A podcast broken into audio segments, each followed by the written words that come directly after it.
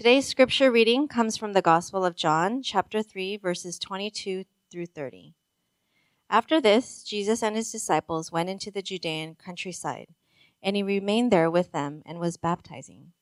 John also was baptizing in Aenon near Salim, because water was plentiful there, and people were coming and being baptized, for John had not yet been put in prison. Now a discussion arose between some of John's disciples and a Jew over purification. And they came to John and said to him, Rabbi, he who was with you across the Jordan, to whom you bore witness, look, he is baptizing, and all are going to him.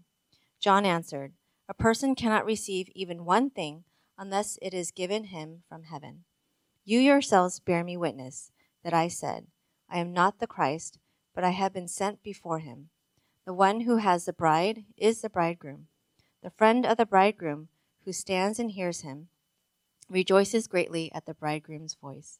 Therefore, this joy of mine is now complete. He must increase, but I must decrease. This is the word of the Lord. You may be seated. We come back to John the Baptist. This is one of his last appearances before the Gospel of John ends. And in it, we see a challenge that he's facing. And it's coming not from people outside, but rather his own disciples, people who are his friends, people who are following him and wanting to be alongside him. And the challenge that comes is this idea of popularity and fame and envy. See, the thing about popularity is that it so often creates resentment and envy. It creates it on those who are popular as well as those who want to be popular.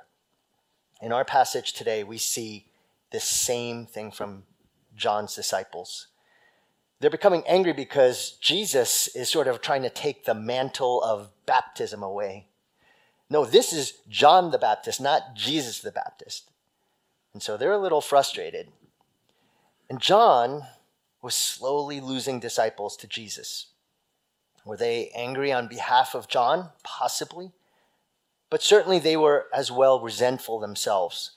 And they didn't want John to lose fame because then they would lose fame and influence as well. But this story isn't necessarily about pride and fame and popularity, it's essentially about faith. And we've been covering this topic of faith for the past few messages. And what it means to actually believe to the very end, to have what I would describe as finishing faith, the one who makes it through to the end. How does one do that? John's response is really the key. It shows us a faith that not only responds to John's own disciples, but it gives us a bigger and broader picture, a perspective of faith that is required for us to have in order for us to see what it means to finish the race to the end, to get to the very end. And as verse 24 says, that for John, that meant prison and eventual death. So, what we're going to do is look at three principles of John's finishing faith. First, the true priorities that are necessary to have in order to finish faith in verses 23 to 22 to 28.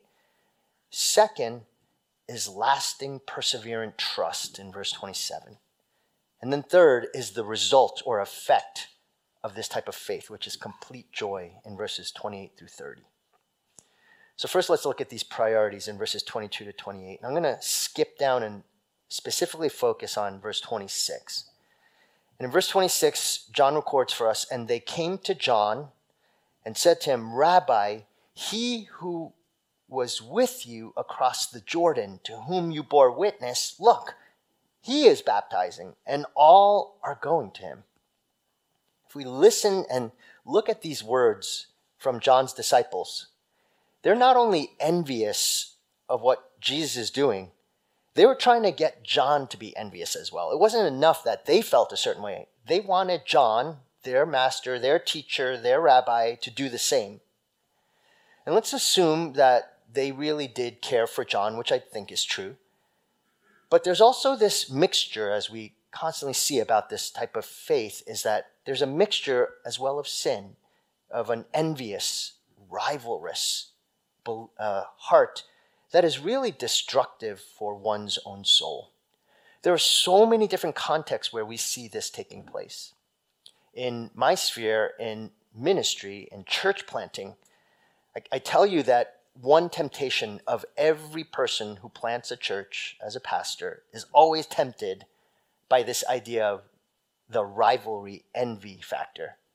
It's as soon as you plant a church, you become the new game in town, the new kid on the block. And everyone wants to check it out and scope it out and say, What is it? I want to go there. And that really lasts for maybe one year, maybe less, until the next happening church plant comes along that has maybe better music, better preaching, better programs. And suddenly everyone shifts over to that group. And so it's the temptation of every single person in ministry, pastor, church planter to have envy and rivalry, even in something as kingdom focused as the church. So often we want the success of others not because we really care about the person, but maybe deep in the secret part of our hearts, by seeing the success of someone else, we also gain success. And again, it's not that we don't care for the person. There's a lot of times mixed motive behind this. We truly care for the person, as well as we want the success of someone because it looks good on us. And I can't think of a more prime example than children. Mean, it's, it's sort of the nature of a family, especially, especially in our area, which is that we want our children to do well for themselves, yes, if we're honest, but if we're also honest, maybe to do a little internal boasting inside of our souls, to want our children to succeed in all areas of life, in athletic competitions, in the arts, and dance, and music, it doesn't matter what it is, you know, it's like no matter what you put your kids into, when they're two years old, they're in a little arts and crafts class, they bring their little presentation to you, and you can't help but look at everyone else's presentation. Two year old presentations, three year olds, four years old, they're all just finger painting. But you want your child to have the best finger painting possible. And it doesn't matter that much until you look at everyone else's and you see everyone else is so much better and you think, what's wrong? What's wrong? Right? If it was just on their own, it wouldn't it would be beautiful until you see everyone else's is so much better and suddenly you think something's wrong with my child. Or yours is their their finger paint is so much better that you say I have a gifted child. My child is talented. And so therefore you you start showing your parents, I think I have a future Picasso, a Van Gogh in my family. And so the next thing you do, you say, you know what? That finger painting class that was by the rec center of your town, you need to find a private tutor because this person is so much more gifted than just going to a, a rec center art class. It's just the nature of the way that our hearts are conditioned to be, which is we are rivalrous and envious in our souls. Why is it that we struggle so much when our child does not get playing time, but they are clearly the best on the team? and we yell at the coach and we email the coach and we email everyone possible and we say, You're not treating my future Steph Curry right. My future Messi is not being treated in the way that they should be. The reason why that's there is because it says something about me. Because I can boast in my child, in their successes. But I also get angry when they don't succeed, when they're not learning as fast enough, when the learning curve has slowly dropped off, and what was initially genius becomes nothing but the ordinary. And we don't like ordinary because ordinary speaks not of them, but of me, of my failure. This is the heart of John's disciples. They're looking, saying, John, you are the baptizer. All these crowds, they were coming to you. You don't want to surrender that to Jesus. It's, it's really, you're going to lose notoriety. Why do they care that much? because it says something not just about John, but about themselves. That's the same heart. We want our children to be praised because it says something about us, and we don't want them to be criticized because it says something about us. Also, do you ever feel that when smart people who totally would be successful but choose a lesser path of success, there's a sense in our souls that says they're wasting their talents and gifts? Because choosing the lesser road is should be only the case for those who have lesser skills. But if you, who are perhaps up for a promotion at work, and you so decide not to take it, because even though if you take it, there's a promotion of title, there's a promotion of prestige, there's a promotion of more money, more experience, more power, but you decide not to take it because actually by taking that promotion, you're going to spend less time shepherding and caring for your family. You're going to spend less time with opportunities of ministry and kingdom focus. And so you intentionally decide not to take that promotion. Get ready to hear criticism from somebody at work, from friends, from your parents. Someone who's going to say, What are you doing? You're wasting your talents and gifts. Now, I'm not talking about laziness. I'm talking about the excellent person who intentionally decides to take a lesser road of self personal glory for the sake of Christ's glory. It's a really hard task to do that, but it says so much about the person they have fixed their eyes on. When we went to Burundi and we encountered those doctors, those six doctors, medical students go to Burundi. And, you know, it's very possible that some would see these doctors who, if they were living in our area and were coming to our church, they would say, Wow, these are great men and women because they love Jesus and they're so smart. And they get to be at sort of the upper echelons of personal prestige. But here you have these six doctors and especially their families, their wives, their husbands, their children, who are clearly not being raised with the same level of education that they were raised under. And it's easy to criticize them. You might not, we might not outright, but maybe in our hearts you say, and especially if you go there and you see their children don't have access to things that we have access to here. And so it's easy to criticize in our hearts and say, oh, I, I think they're really giving up so much and getting back so little. That's the reality of this idea of wasting your gifts when it comes to the Lord. When you follow Christ, the instinct is going to think, well, why wouldn't you pursue the greatest roads? Why would you cause yourself and your loved ones to suffer for following Christ? Last week I told you that some of you as parents, you're going to be facing crossroads all throughout your life in your parenting. And those decisions that you make along the way, from the youngest of ages all the way up to really until, until death do you part, you might say, there will be a time where you're going to be asked the question do you trust in Christ as king over your children, or are you the king over your children?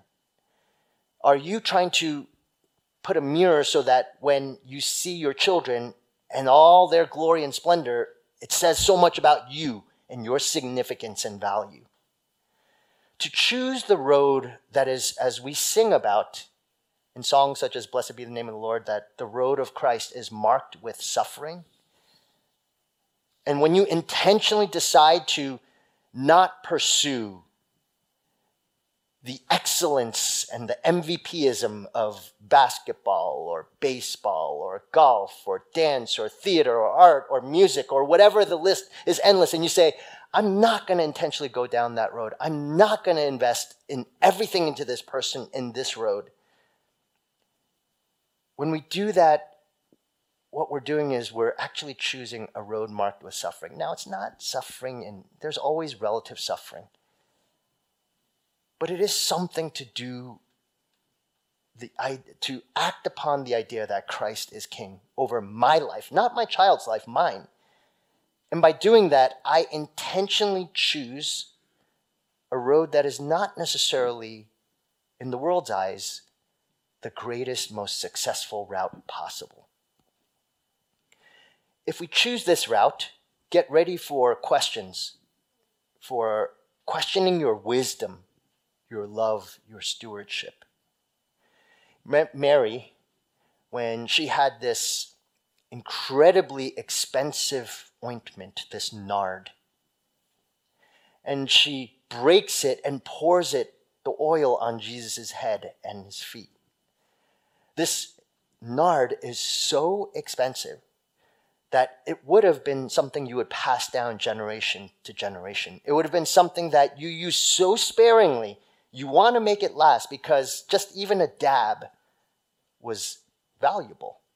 And for those of you who perhaps have expensive colognes or perfumes or ointments, moisturizers, how many of you take just a little dab and just dab it on because you want to keep that thing going till as long as possible because it's expensive? For Mary, this was a year's worth of wages, a year's worth. And again, it was valuable. And so she breaks it on Jesus and it's poured out on him. And someone like Judas comes along and says, What are you doing? Why this waste? You, you could have spent it on the poor. And of course, he didn't really care about the poor. But the question of why this waste over something that was so valuable, why would you do that? There's so many better ways to spend that. And Jesus said, Do not bother her. This is for my burial. She's worshiping me. She's trusting me. She's giving her life to me. And Jesus' point is, I, I'll be there for her. There's no amount of money or resource or talent that you are holding and clinging onto for especially whoever you are, whether you are a student, high school student, parent, wherever you are in your stage of life, there's something that you're holding on to, you're saving up, you're treasuring, you're saying, I'm waiting for the right time so that I could bless. But bless for whom? For your own glory, for the Lord's. And for the person who says, Lord, I pour it out on you. I give you everything. I surrender it all. He will not fail you. He might not bless you in the way you think it will be, but He will certainly not fail you. He has your life in His hands, and He's proven it secure by the work that He would do that we're going to celebrate coming this week. And that deposit is what Paul describes as a guarantee through His Spirit.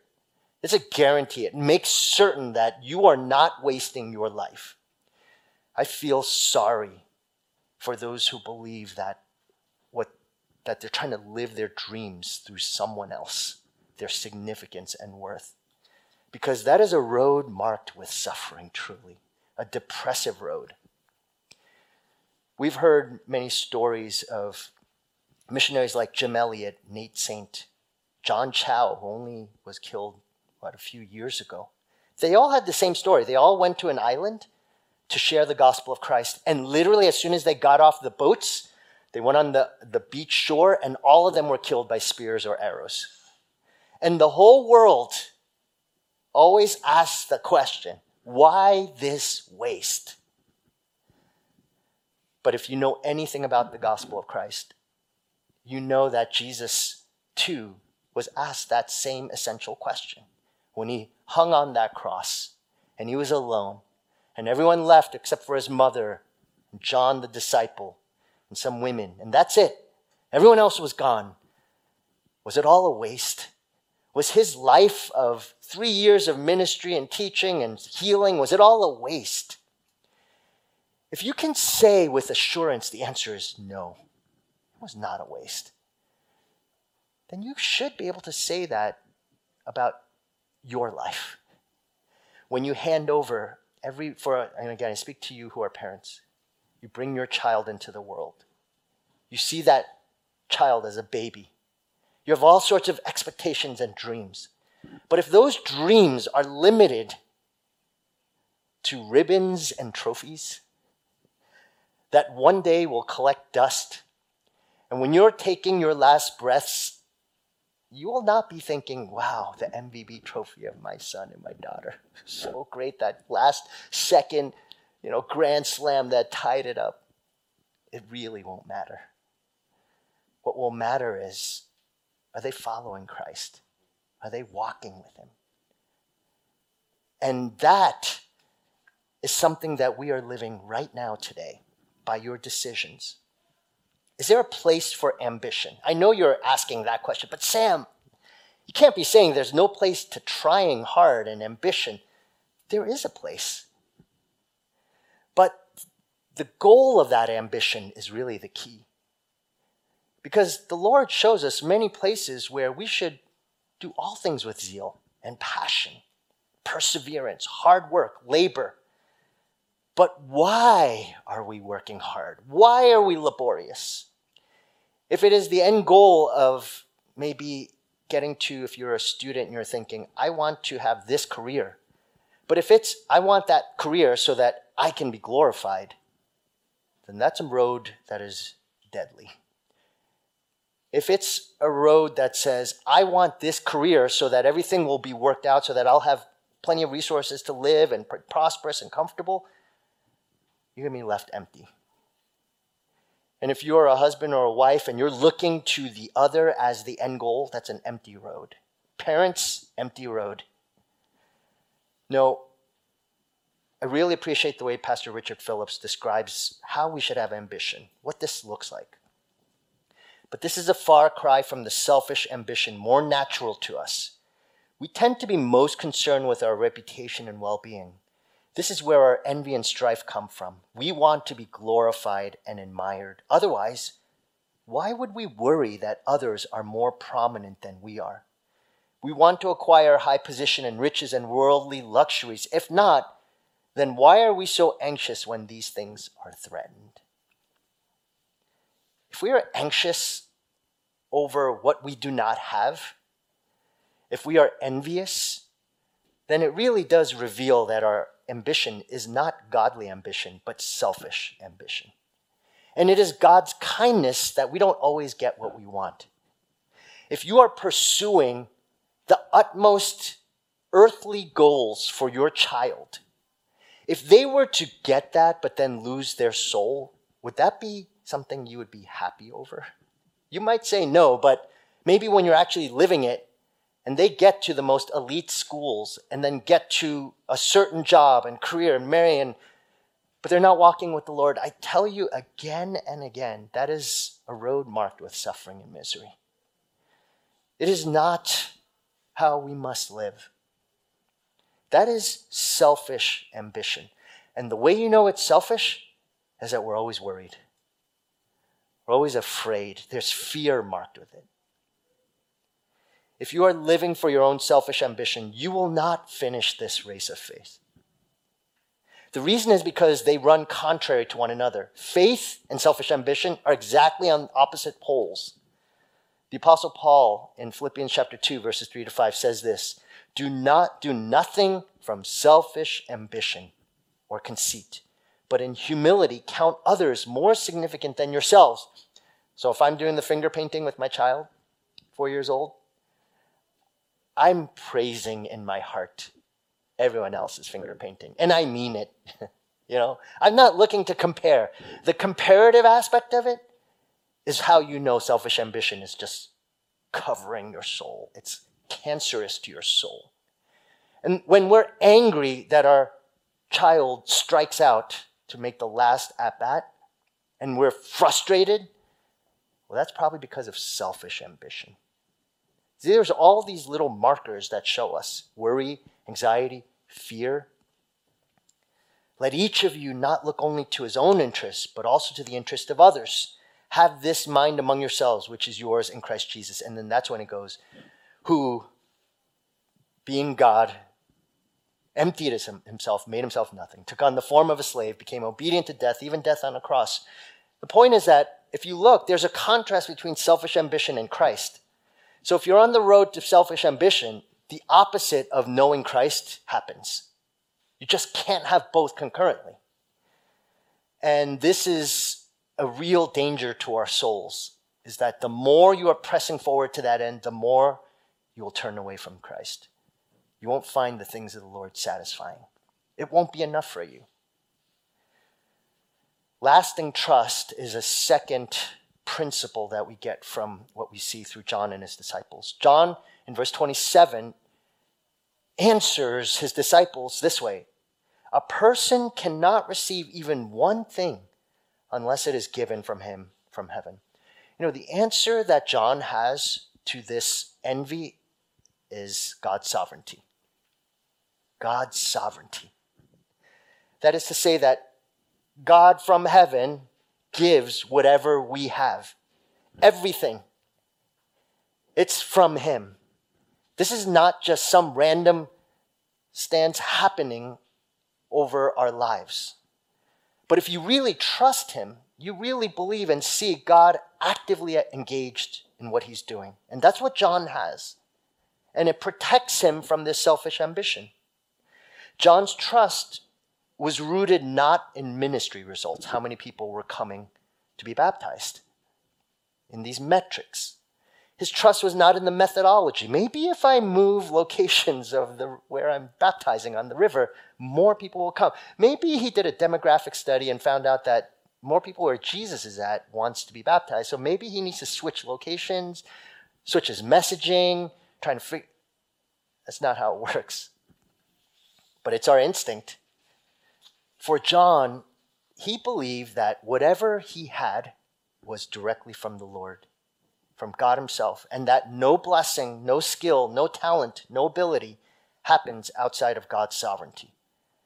It also means that whatever gifts he had, it had to be used for God's glory and purposes. And once it veered away towards selfish ambition, then we lose sight of God's sovereignty then it becomes, you know why? The more we think about it as our gifts and talents, the more then we try harder to shape what happens in our lives. And again, it's not to say that we don't try, but it's what is the end purpose of our trying, our efforts? Is it God's glory or my own personal glory?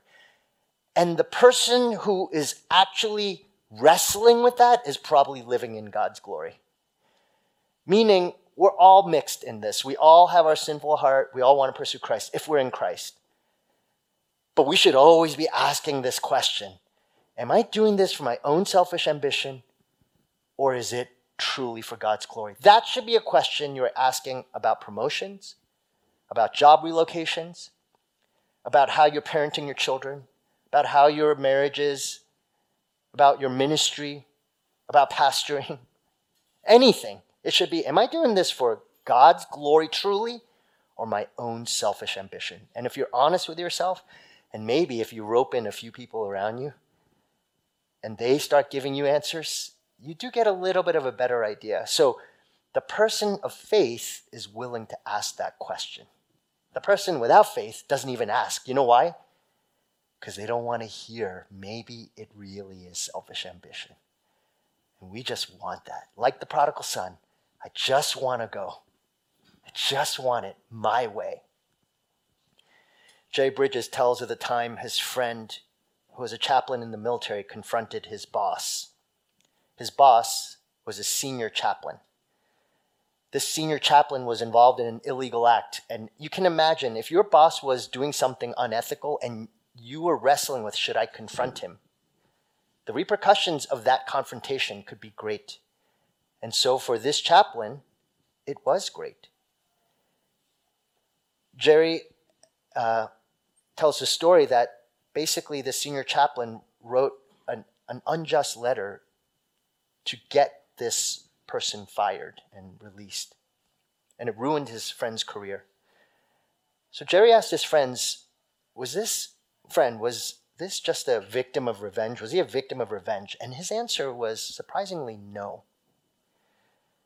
because he said that no letter, no person can ruin a career unless God permits it and has a purpose for it.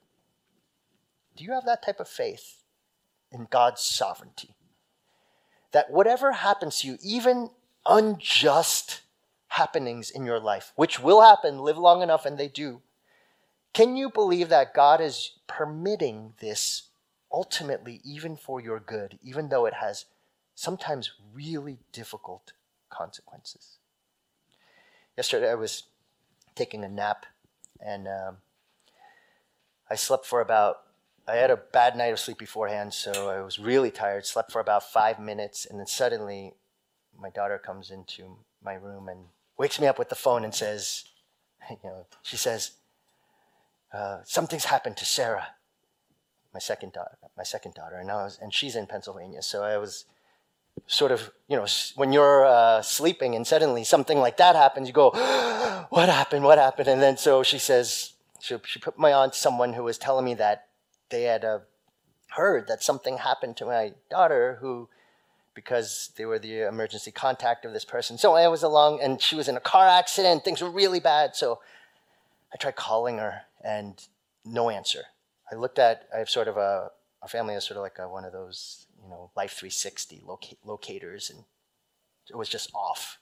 And so I'm suddenly I'm starting to worry thinking about this. And then I text her and say, is everything okay? And she says, I was just, sorry, I haven't called you in a while. I've been busy in meetings. You know, and then I said, okay, good. So I finally was able to reach her and we talked and, you know, it was fine.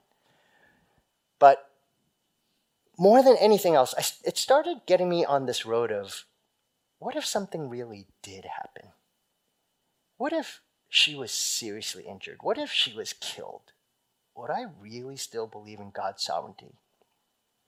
I always think these are those little little dress rehearsals, you might say, of emergencies and bad things happening. We should always take them seriously.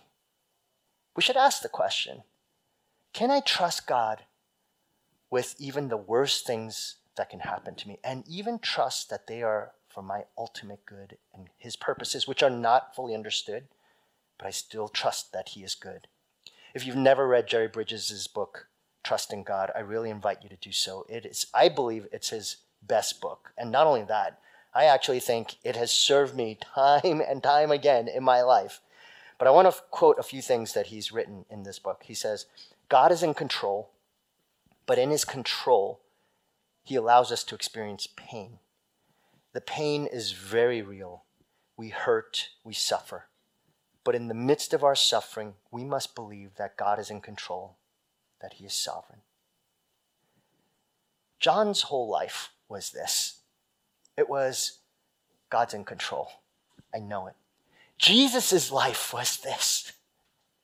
He went to that cross. He would go through this. And it was, he did not go to the cross because of Judas Iscariot or Pontius Pilate. There's no way he would have been crucified, he even said, I could call down legions of angels. One angel would destroy the whole earth, let alone legions. No, he went to that cross because he permitted himself to go to that cross. And we see this in John 10 18. No one takes my life from me, but I lay it down of my own accord. I have authority to lay it down again, I have authority to take it up again. Jesus never felt like going to the cross. Gethsemane shows us that Jesus did not feel like going to that cross, but he trusted God in his sovereign plan. And despite the agony of that cross, he would go to it because he believed everything that his father was. And so, too, I want to quote Jerry Bridges one more time. He says, When we trust in God's sovereignty, we will respond the same way that John the Baptist does here and Jesus does here. Trusting God is not a matter of my feelings, but of my will. I never feel like trusting God when adversity strikes, but I can choose to do so even when I don't feel like it. That act of the will, though, must be based on belief, and belief must be based on truth. We are, in a week's time, celebrating the truth. We Christians, we don't believe that the resurrection is simply a mythical experience, some sort of time frame where you get to feel good about Jesus. We believe in a historical fact and reality that Christ rose from the grave. In fact, we believe if the bones of Christ were found and there was a DNA to tie, tie into the fact that Jesus did not rise from the grave, then our faith, as Paul says, would be futile and we would be the most, we should and are, are the most pitied of all people in all the world. But we believe in a truth, a historical fact, or reality. We believe that our minds, as we've been speaking of in believing, must be engaged, but that engagement of mind is not enough. It has to sink into our soul. The Holy Spirit opens our hearts so that it isn't foolishness and, and mythology, but it's truth that engages our hearts and minds and causes us as an outflow to live out this faith and even to suffer for the sake of Christ, not because we feel it, but because we believe it to be true, because of the fact that it's true. So it is this truth, this historical, factual reality of Christ rising from the grave, that we have lasting trust and faith in Him, in His sovereignty. If He can do that, He has my life taken care of. That's how we trust God. And the outflow of this is verses 28 through 30 complete joy. You yourselves bear me witness that I said, I'm not the Christ but I've been sent before him. The one who has the bride is the bridegroom. The friend of the bridegroom who stands and hears him rejoices greatly at the bridegroom's voice. Therefore, this joy of mine is now complete. He must increase, but I must decrease. We focus a lot on verse 30 because that's really important as an expression of our humility and our hope in Christ. But it's verses 22 to 29 that shows why we can actually believe that I must decrease and he must increase. And what John is saying is, I'm not the Christ. I'm the friend of the groom, the bridegroom. I, uh, this past a, a week ago, I had the opportunity to officiate a wedding. And one thing I always notice of when I look at because I get that unique angle that most people don't get at weddings, which is you see everyone's faces. You see the bride and groom, you see the groomsmen, you see the bridesmaids, you see everyone's faces. And one thing, when I look over at the groomsmen and the bridesmaids, but the groomsmen, they're always smiling, unless they're about to faint because they lock their knees. But otherwise, they're generally smiling. They're really happy. I have yet to see uh, anyone angry. They would be angry, though, and if, if a few things were to be true. First, if they wished ill on their, quote, so called friend because they really didn't like him. Now, I have yet to meet a groomsman that despised the groom. I have yet to meet a groomsman who was so envious by the fact that the bride and groom were together. Now, it could happen. but I haven't experienced that myself. Usually, the best man is so happy that this groom is marrying his bride. I have yet to see someone who is hiding in their heart this despising of this man and someone who's so angry that he's getting married and someone who's so angry that he's getting married and he's not married. Unless you're really a a darkened person. It, just doesn't happen too often. Basically, there's no instance where a dear friend, a, a best man, is just down and downcast and angry at the groom because he's getting married. This John's point is that what is able to get him to overcome the temptation of rivalry and envy, feeling sorry for himself, self pity? These are things that really cause so much discouragement in our world, so much depression and heartache, is we don't get what we want. This is James chapter 4 or 5. We don't get what we want. We don't, we're angry that everyone else has gotten something and we haven't. We're self pitying in that process. We're jealous, frustrated, embittered. So, what the disciples, his disciples, were like. They were angry that Jesus was getting the disciples. But John says here that he's not angry because he was rejoicing over the bridegroom.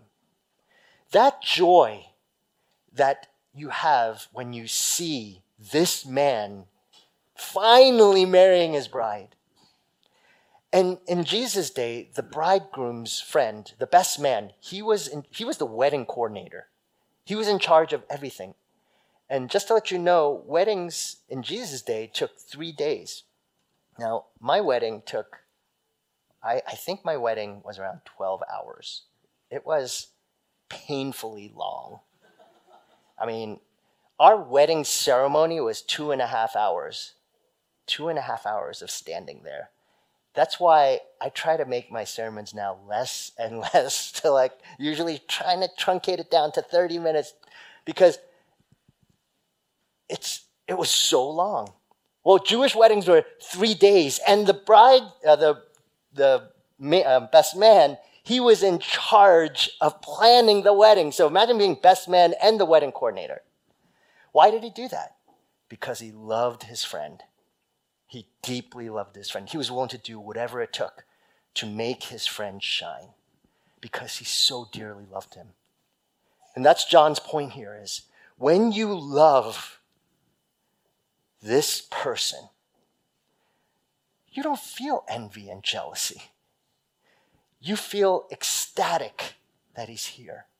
There's so much joy. As John says, the joy is complete. And with that complete joy, with so much anticipation, you say, I'm so happy. The reality is that we feel so much envy and jealousy and discontentment and frustration and anxiety and anger in this world because we want what other people have and we don't have it. And we don't see Christ as someone we desire and want. But the reality is, He's the only one who satisfies you, completes your joy. Nothing else in this world can do that except Him.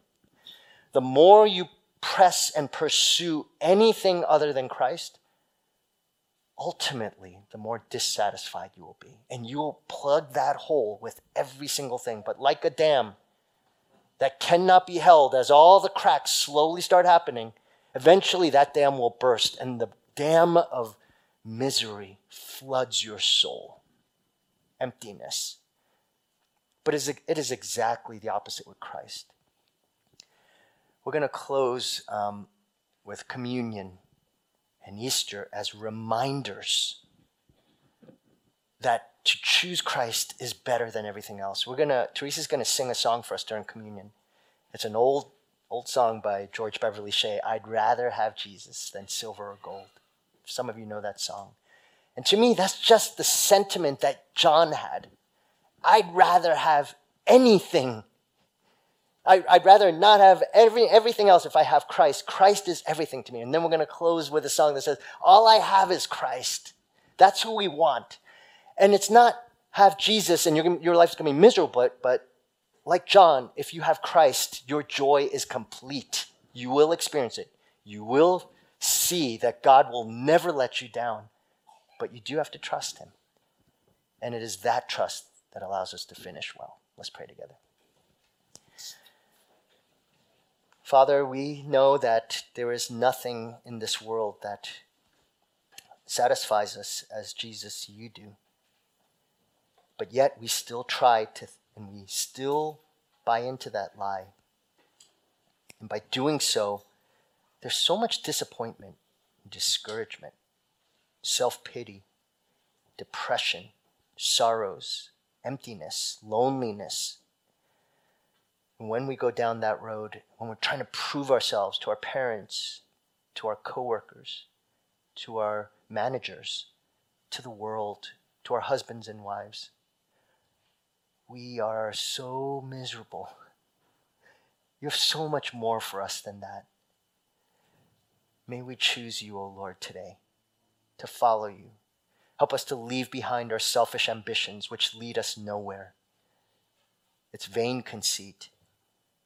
But to have the ambition of following Christ, making that our greatest zeal and passion, you will satisfy us in ways that we can never get anywhere in any way else other than through Christ.